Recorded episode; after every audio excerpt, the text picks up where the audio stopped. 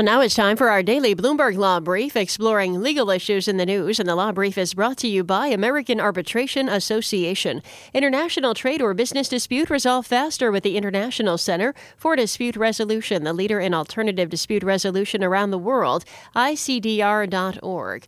Today, Bloomberg Law host June Grasso and Greg Stohr discuss an announcement by the Justice Department that it's dropping a crucial objection to a Texas voter ID law. They speak with Rick Hasen, a professor at University of California. California Irvine School of Law and founder of the Election Law blog, and Richard Briffault, a professor at Columbia University Law School.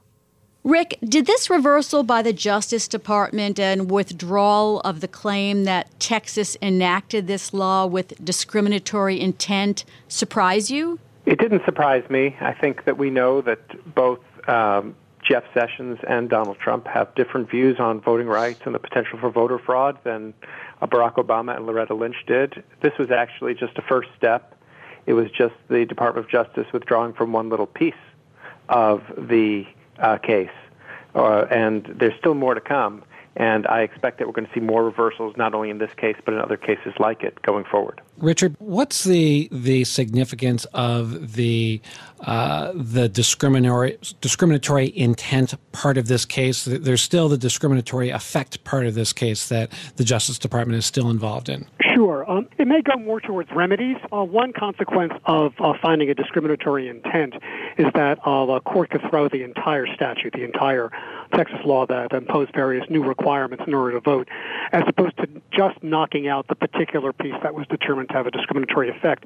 If you see discriminatory intent, the entire statute is tainted. Rick, the Texas legislature did introduce a new voter ID bill. Does that solve any of the problems of the former bill?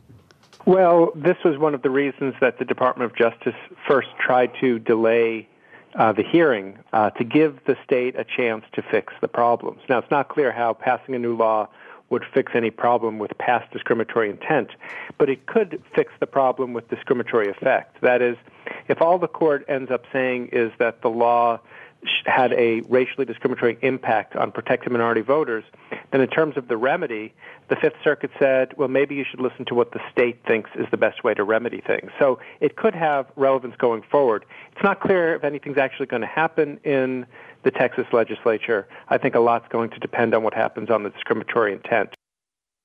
That's Rick Hasen, a professor at University of California Irvine School of Law, and Richard Briffault, a professor at Columbia University Law School, speaking with Bloomberg Law host June Grasso and Greg Stohr. You can listen to Bloomberg Law weekdays at 1 p.m. Wall Street time here on Bloomberg Radio. And that's this morning's Bloomberg Law Brief. You can find more legal news at BloombergLaw.com and BloombergBNA.com. Attorneys will find exceptional legal research and business development tools there as well. Visit BloombergLaw.com and BloombergBNA.com for more information information